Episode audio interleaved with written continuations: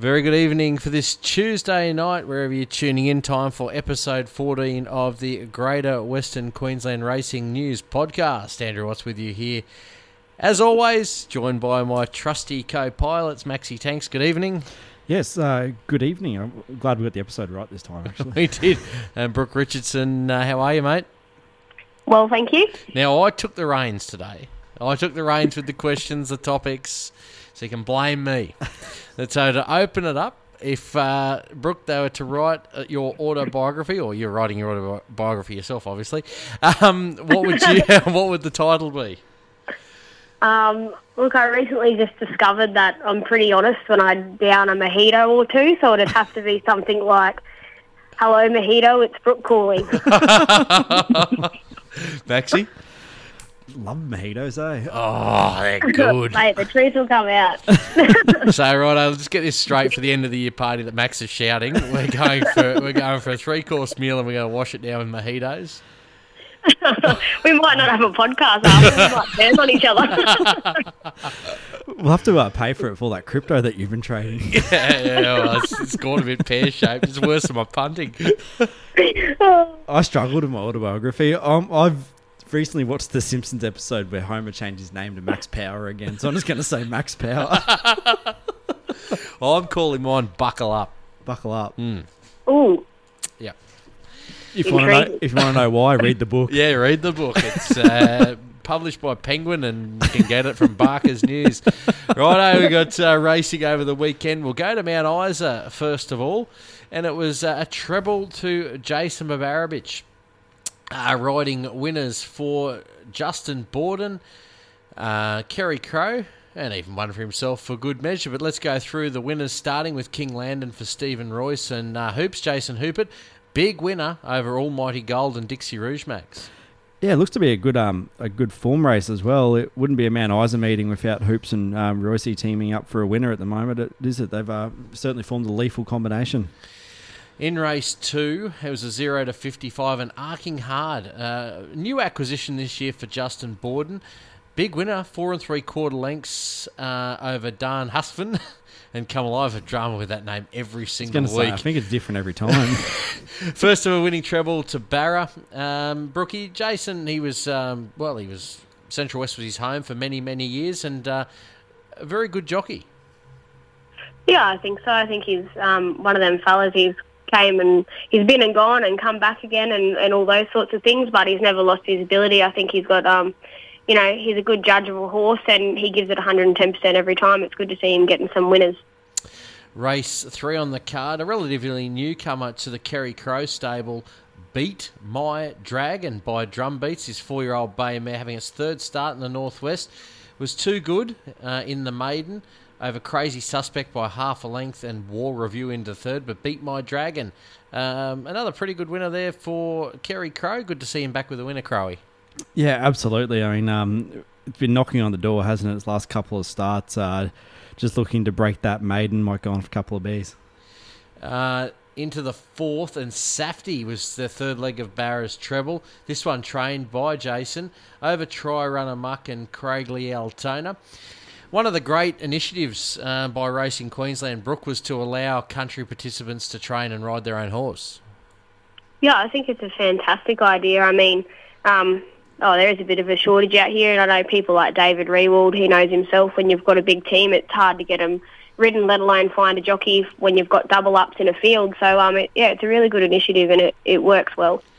And uh, over to the last, and George tipping. The run continues, Maxi, this time with Cato. Uh, undefeated uh, up there in the northwest out of two starts. Looks to be another one with a little bit of upside for George and uh, Rick McMahon riding his standard at least one winner per meeting. Over Cacto Blastus for Mel Beery and Jason Babarevich and Nitro City wound up in third, but Cato, uh, too good. Yeah, absolutely. Bringing up that um, northern sort of uh, western New South Wales form there.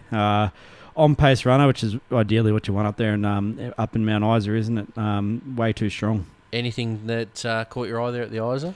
No, but I do want to uh, obviously congratulate Barry with Safety. I think he's a horse that he, he's always been unlucky running into decent horses in open company. I mean, he's always filling those places up there. He, he um, even qualified for a um, was it Battle of the Bush or a Stampede. Yeah. Stampede, and uh, went down for went down for that one. But he's um yeah, I mean he's, he's always knocking on the door. It's good to see him get a win.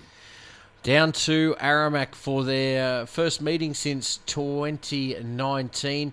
And Max, fantastic to see one of the real icons in country racing, John Dollinger, who sadly passed in 2019, uh, honoured.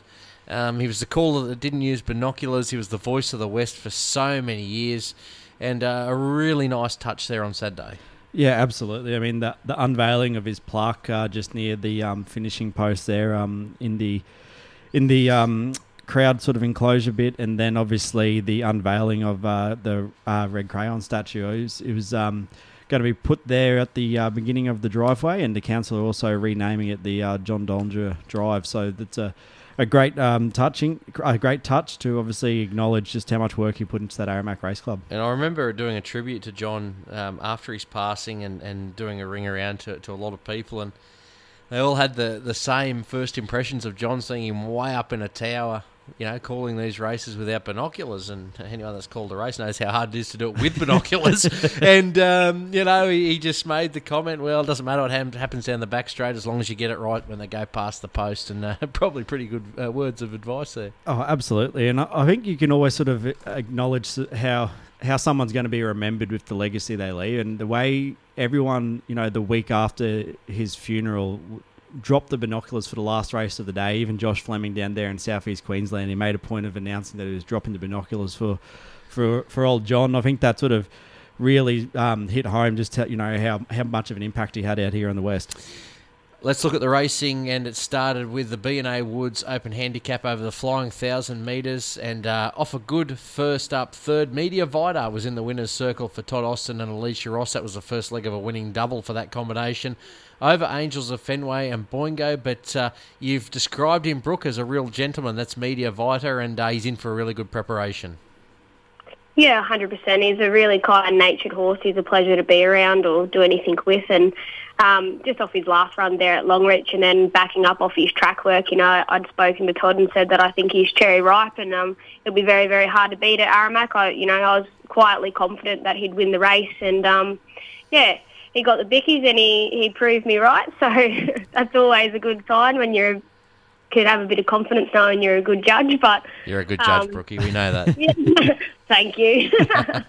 um, but yeah, I think you're going to see more from this horse. He's um he's just got it all together. He's he's got the right brain for racing, and he's got the ability in his legs. So yeah, he he should um continue to win a few more for the stable. Yeah, Alicia did acknowledge, um, obviously, that he's, he's he's like your pet um, after the race, and said just how much work you put into him. So you you got um you got the credit for that win there. But Angels of Fenway was a huge run up in class as well. It was it was right there for a long way um, on pace, and um, yeah, it was a huge run up in class.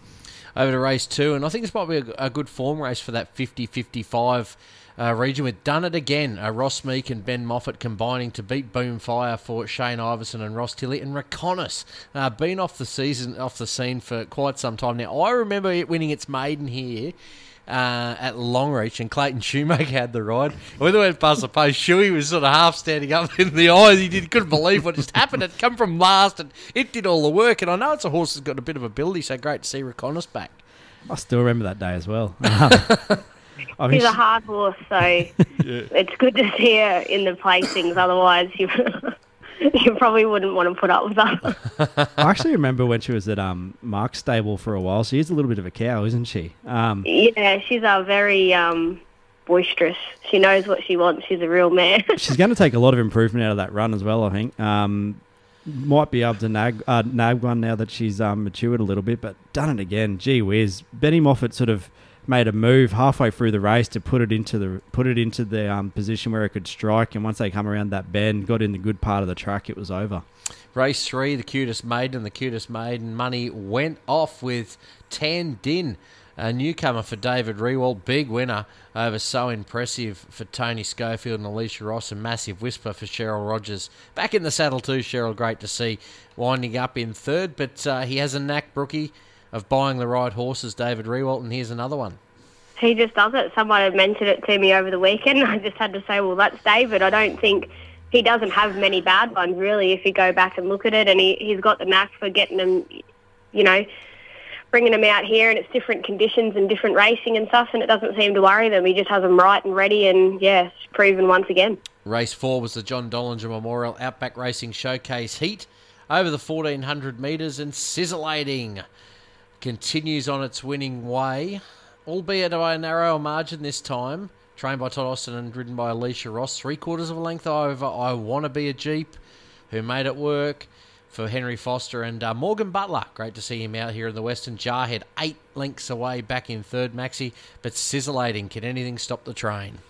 Yeah, look, I, I thought Morgan Butler was actually going to steal this on I Want to Be a Jeep. He, he grabbed the lead and then was able to get a break as they were coming around the bend. And Sizzlating was sort of trying to follow uh, Zillator in the race. And you could see all of a sudden Zillator started stopping and Alicia ran into some heels and had to come out wider again. In the end, she got in the best part of the track. I Want to Be a Jeep was still going sort of up and down on that heavy part and uh, towards the rail. But um, you know, horses that want to win, you can't really stop them once they get going. You pin the ears back and. Um, Alicia did say she was panicking a little bit, but um, was able to score by three quarters of a length. And an absolute rib tickler to finish the day, and that was the zero to fifty-five over the fourteen hundred meters, and it was an absolute ding donger between Amadeo and Grey Falcon, with Amadeo for Jeff Rafter and Johnny Rudd getting the bob over Grey Falcon for Rodney Little and Emma Bell, who's just come of age this preparation, and Pitchy Pitchy, a much improved run for um, Todd Austin and Alicia Ross in third. But Amadeo Brook, um, Jeffrey picked up this horse in October 17 and won a Diggers Cup at Longreach, and he's just had. He's had a lot of fun with this horse, Brook, and uh, Jeff's sort of a boutique trainer, just the one or two in work all the time, but great to see him get a winner. Yeah, it's fantastic to see the old horse pop his head up again. You know, he's probably not the most consistent horse to come across, but you know, when he wants to give it a go, he gives it 110%. But um, yeah, it's really nice to see him get a winner. It'd be nice if the old boy would dig deep every time. I know, um, obviously, Johnny's ridden this horse a few times, and this was another situation where he had to make a move early, and he let him go out three and four wide for most of the race. And yeah, he got into that better part of the track, and Grey Falcon came along with that heavy part there. But Pitchy Pitchy sort of really snuck up in between them, almost stole it. It was a mm. huge run compared to its uh, first up run for the stable on the tab day. Don't remind me of that. Yeah, I think Pitchy Pitchy is a bit a bit fitter now. If you go back through his um, previous form before Todd, it's not it's not too bad. He's quite a nice horse, so it'd be interesting to see if um, now he's adjusted a bit to the bush life, if he'll um, yeah keep getting better. Time for today's topic now. Out here in the West, obviously horses, owners, trainers, jockeys. Um, there's always a story of how, how they've got here, especially the horses, because a lot of them come from city stables or provincial stables, or they've got quirks, or they might have been bred in the bush even, Maxi. But uh, a lot of them do have a story. Oh, absolutely. And um, the top five that you've elected to go with this week is uh, top five horses or you know stories around horses or that um, I suppose uh, revolve around the bush. I guess. Uh, mm. What made you think of this topic? I suppose. Well, it's it's one that I've been trying to put into words for a while because because of the fact that you know when you, when I go through my list, it'll probably be a little bit more clearer. But um, yeah, I, I always like, especially when I do do sports shows or any do interviews, you like finding out the stories behind how people get horses. And there's often there's often a, there's often a few little secrets that get unveiled. So I'll go, jump in first, and my first horse is Racing to Win. Okay, so he won a Group One in May 06 as a two dollar seventy favourite. He went on to win a listed and a group race in 07. Went from John O'Shea to Tracy Bartley to the Mulholland camp, and then through the Inglebrits to Wes Irwin who paid $1,000 for this galloper in September 2011. Uh, he raced him through to March 2015, 138 starts for 19 wins and 16 placings. I think he won a Caulfield Cup. He won everywhere. Um, Brookie, I think that's when you were just coming back out uh, from the city. Yeah, I, I do know. I do remember the horse. Um, once you've said it once you've said its name, yeah, okay. it would have been around about that time.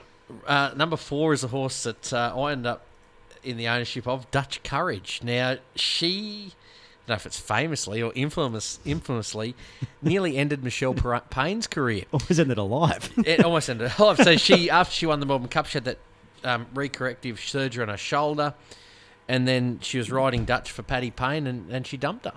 burst of spleen. And Yeah, yeah. So, and that was more or less the end of her riding career. Another horse on number three that I was involved in the ownership of uh, was a horse that was about to be loaded at Kembla Grange.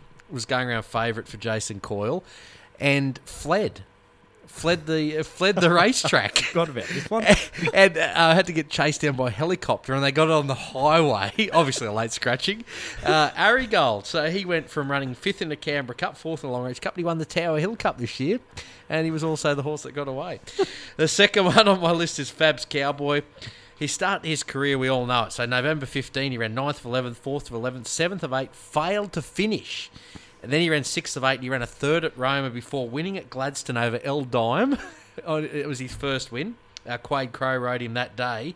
And from those very mild beginnings, has ended up having 106 starts for 43 wins and 22 second, uh, 22 placings. So, um, great story there. And I, I can't go past Le Chef as the top one. December 14, he uh, won his first race at Ipswich. Then he ran the 3rd of January, won the Gold Coast, um, the lead up to the Magic Millions. Won the Magic Millions on the 10th of January 15. Uh, before being tra- transferred to uh, Jay Morris up there at Mount Isa in October, and obviously the Saunders family and the ownership there. He won at Cloncurry, won at Mount Isa before finishing his career in October 19, running third to Galea Warrior. So uh, a great story that a Magic Millions winner can end up in the bush. How about you, Brooke? What's your uh, top five? Andrew's just made me look awfully bad. I'm like that kid at school that didn't do their homework. I really struggled with this topic, and I do think it's possibly, uh, like Andrew said, he's had experience from the owner's side of things. He's been in horses. He's had a lot to do with horses. I think when you grow up, when you start riding so young and, and you've moved around towns and, and you've rode everywhere, sometimes you don't get the opportunity to get so close and personal with the horses. You're riding so many different horses, you don't really know their story except for what you see on form on paper when you go to ride them. So I really, really struggled with this topic, but I guess I can talk about the current horse that's in the spotlight at the moment, and that'd have to be Sizzlating. Yes. I'm not sure what the full backstory is with him, um, but the old trainer and owners possibly may be kicking themselves. Um, Oh. He come very close to winning a few races um, around the Toowoomba region um, and wasn't successful and then got sent out to Todd and he's won eight in a row. So that's pretty impressive and um, I'm sure when if he's going to continue his role and it's going to be an, a good story for years to come. Oh, Um, definitely. but that was only the real standout for me. I've I've rode plenty of horses that have had problems and then we've finally got a win, but we've never won another race. So I don't know if it's like a top five. No, you did mention this afternoon Tuxedo Boy. Now, I know Penny Anderson. I saw him in action. I forgot to take a photo, actually. He was in action at the Longreach Show. yeah, he looked a million dollars, and he was a good horse for your uh, family. Yeah, he had a couple wins around the uh, Jamie McConaughey stable in Rocky, and I believe before that he come from New South Wales or somewhere like that. Um, but yeah, he come to our stable and uh, he won a few decent races for my father. Um, one of them being the Tree of Knowledge Cup, so that was just an awesome thrill for all of us. And now he's a pretty little show horse. It'll suit him down to the ground because he loves himself. Very pretty. Maxie, how about you? Yeah, look, uh, no particular order, and I, I was like Brooke. I actually struggled a little bit here, but um, Andrew just wanted to make us look bad. you, can tell, you can tell he chose the topic this week. can't you? um, first one off the cab, I thought straight away Savatoxl. I thought that's uh, That's a great story. Obviously, broke his maiden um, at Alice Springs. Was you know racing in a Darwin Cup recent, you know, recently before being transferred to the McEvoy stable. Then comes out and wins um, the Goodwood. So. Um, started off his career in the bush, ended up down in Adelaide, and he's actually going up to Brisbane, I think, to contest to Kingsford Smith this week. yeah. Um, I had Fab's Cowboy in there as well. Um, Bush Caviar. He was a horse who, who was sort of like you know he, he was he wasn't fashionable down south East Queensland. Then he entered uh, Boy Foster's camp, and um, you know he just he just went for him, didn't he? He, Oh. he, he won everything. He could get out to the fourteen hundred meters. He uh, he was he was certainly a, a grand old warrior. Um, I think it was eighty starts before he bled a second time, but um, uh, he was um, yeah certainly a grand old campaigner. Um, I had playtime in there as well. Yeah. Um, Oh, beautiful. I thought you said you done bad. Um, and then obviously also Belante. I, I remember, I still remember when Clary bought this horse, and everyone was sort of saying this is before the prices had sort of started to go through Yeah. the roof. He paid too much. everyone's like, he's paid too much of this horse. It can't even win out here in Caulfield. And, you know, so all of a sudden he started putting it together. And I still remember at Isisford at the end of the its prep, his first prep, and Clary said, I think he's finally got out for me with his, with his purchase price. And then um, the next prep, um, the rest was history. And now he's heading down for the Battle of the Bush final. Another great story. Argento Perlo. It is. Yeah, she got beaten out of sight in a trial and 20 lengths at a trial. yeah, four thousand dollars. Probably the, 3,000. the- the worst part of the story is I did get out of the ownership. That's when you had your dispersal, wasn't it? Everything was gone. Everything had to go. It was a fire sale. Okay, now we see we've seen um, a lot of these once a year tracks really light up with huge crowd. I mean, Alpha sold out in the blink of an eye. They'll have three thousand there. I don't know if it's three thousand, but they'll have plenty there.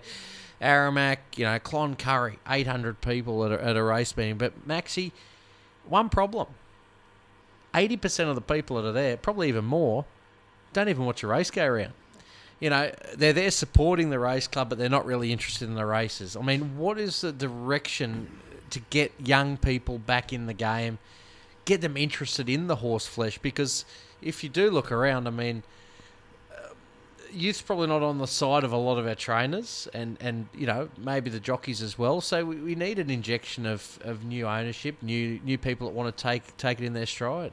Absolutely, and you know, I suppose speaking from a recent experience of heading down to Warrnambool for their carnival, that those three days there was only one reason that everyone was there, and, and that was a carnival where everything was centered about the racing. Everyone wanted to be there to watch the racing. Everyone to be there to bet on the racing. There was no sort of, uh, I suppose, talk about the sideshow and that sort of thing. It was all about that, and when you think about that, and you try and translate that into the to racing out here. It doesn't sort of have the same allure, does it? Like you don't have that sort of prestige around it where everything's everyone's concentrated on the racing, and we see it with every sort of I suppose bigger race meet out here. We're, we're having to put all of our I suppose time, and the clubs are investing all their money into trying to I suppose produce sideshows to bring people into the races, and then try and I suppose run that off to get people interested into the actual Yeah. races themselves.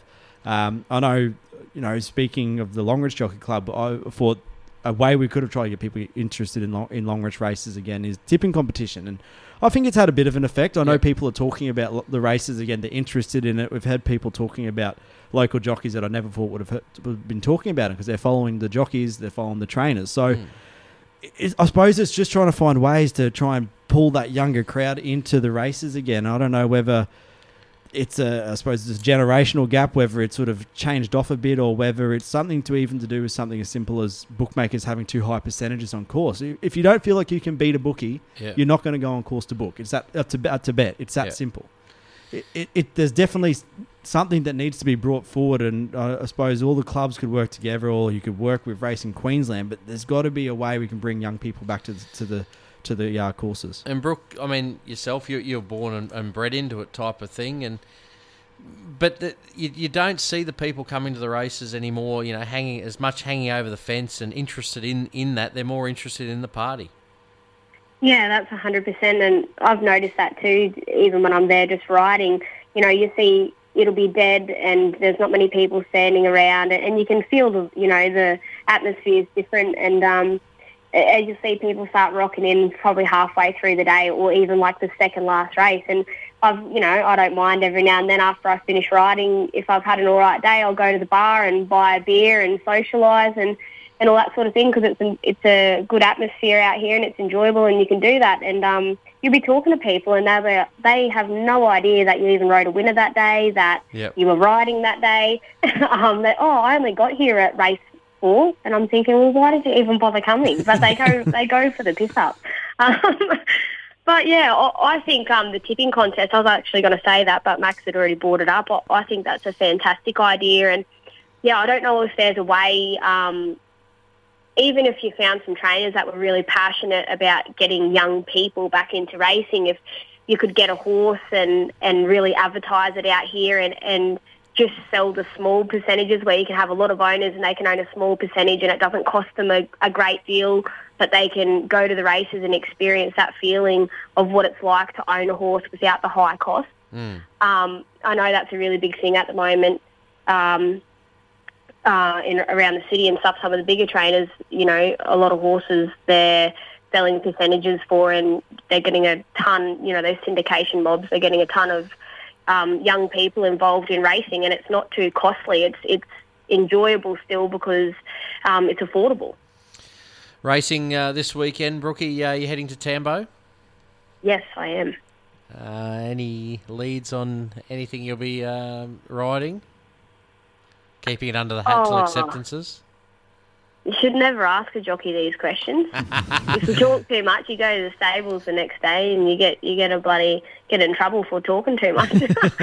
no, I've got a, I've got a couple of rides lined up. Um, I'm back on board seven year reward for Mel and Billy Johnson, That's a so nice one, yeah. I'll be looking forward to that. I I do think he's a classy animal and that he has got the ability um, to win some races out here in the west. So that's probably the one I'm looking forward to the most. Oh, actually, uh, that sounds terrible because I have Disco Lights. Can't wait to step back on board him. Um, I think he's going really, really well. Uh, so yeah, a couple of nice ones there. Thanks for your time tonight, mate. and All the best at Tambo on Saturday, and we'll catch you again next Tuesday night. All right, thanks so much. We'll go to a break and come back with tonight's guest.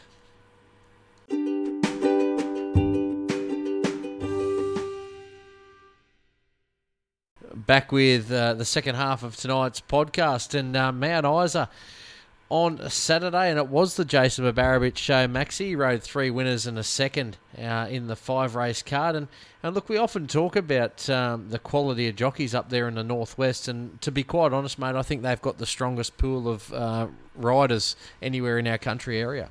Absolutely. I mean, they're all locally based. Um, you, you've got a good spread in terms of heavyweight and lightweight jockeys. Uh, you know, they're self-sufficient, aren't they, compared to a lot of other Yeah. regions? Jason Babarabich uh, joins us on the line this evening, mate. Congratulations on a good Saturday. Yeah, thanks, Lottie. Yeah, it was a nice day out.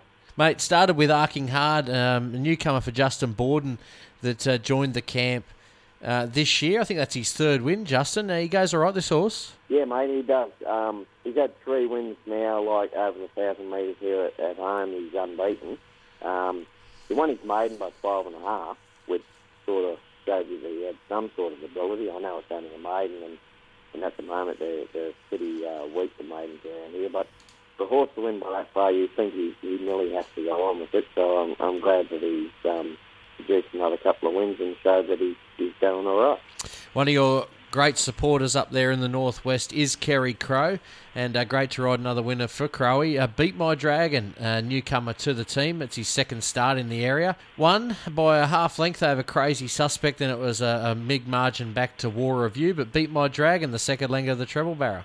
Yeah, mate. Um, always good to ride a winner for Crowley. He's been a great supporter of mine. We usually have a lot of luck together. We've had a bit of a slow start to the year this year, but um, hopefully now we've got the first one on the board. We can keep keep going. Then the uh, your, the third leg of your treble uh, was Safety, which you also train. Now he's a very consistent horse. He's always there or thereabouts, and usually runs into one or two better, doesn't he? And um, I think it's great to see him get up and uh, reward you for win. Yeah, mate. Um, he's a super consistent horse. Like last year, unfortunately, I kept running into Tango Rain and, Yeah. and running second and third to Tango Rain, which you know, like he's sort of your benchmark horse out here. He, I think he's unbeaten in, in Mount Isa actually.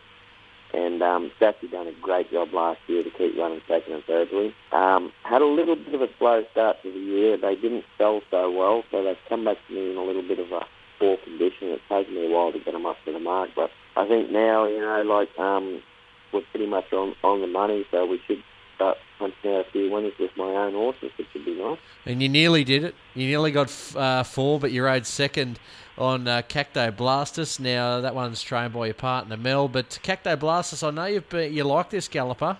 Um, brought him down to Longreach, went okay, and he's been narrowly gone down a couple of times. Yeah, mate, he's been a very good horse for Mel since we got him. He's only had the five starts and four checks. So, you know, he's got his foot on the till. He just um, seems to keep running into one a little bit better than him. Now you've been pretty well travelled uh, throughout your career. Uh, talk us through it. Obviously, you've, you've done stints in um, a few different regions. How how did you end up in Mount Isa? And uh, obviously, where's been, I suppose, the most rewarding region you've ridden in so far? Well, um, yeah, I did my apprenticeship in Brisbane, and um, you know, I done fairly well down there, and and from there, yeah, I sort of travelled around a bit. But about um, three years ago, I was I was down in Blackall with Charlie Prow, and we were having a good run. But Charlie unfortunately got a little bit ill and was looking to scale back his horses to just a couple.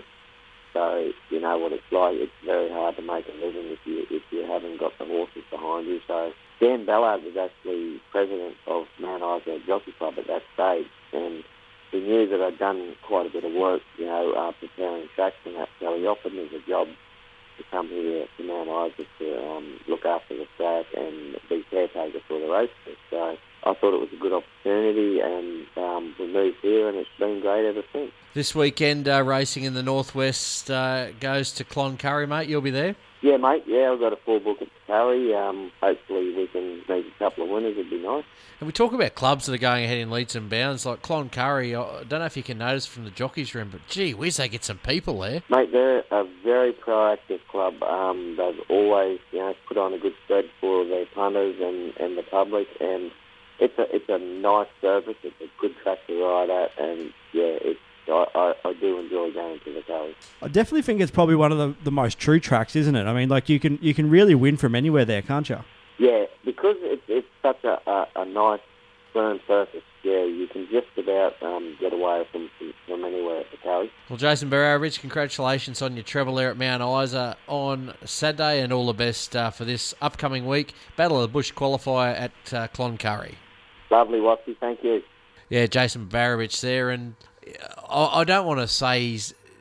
You don't, I don't want to say this the wrong way, but often not spoken about as much as your McMahons and your Ballards and and that. But um, certainly a very very good jockey in his own right. Oh, absolutely, and uh, I, I think I might have mentioned this um, a couple of weeks ago that I think he was probably a victim of being one of the only lightweight jockeys up there for so long, and Yeah. as a result, he probably um, he probably did get some of the I suppose the the the the worst rides, I guess, because he was he was the only one that could ride them. Um, but now we've seen like you know the likes of Hoops get up there as well. Uh, Yep. Those maybe those rides are shared around a bit more, and he's getting on the good cattle, which is uh, great to see. Cloncurry, Gladstone, Goondiwindi, Mareeba, and Tambo. It's another big weekend of country racing. Maxi, uh, anything for you? Oh yeah, we got one in at Tambo. One in at Tambo. I'll be heading to the Curry, and we'll catch you all again next Tuesday night. We're signing out of the Greater Western Queensland Racing News Podcast, episode 14. Have a great week.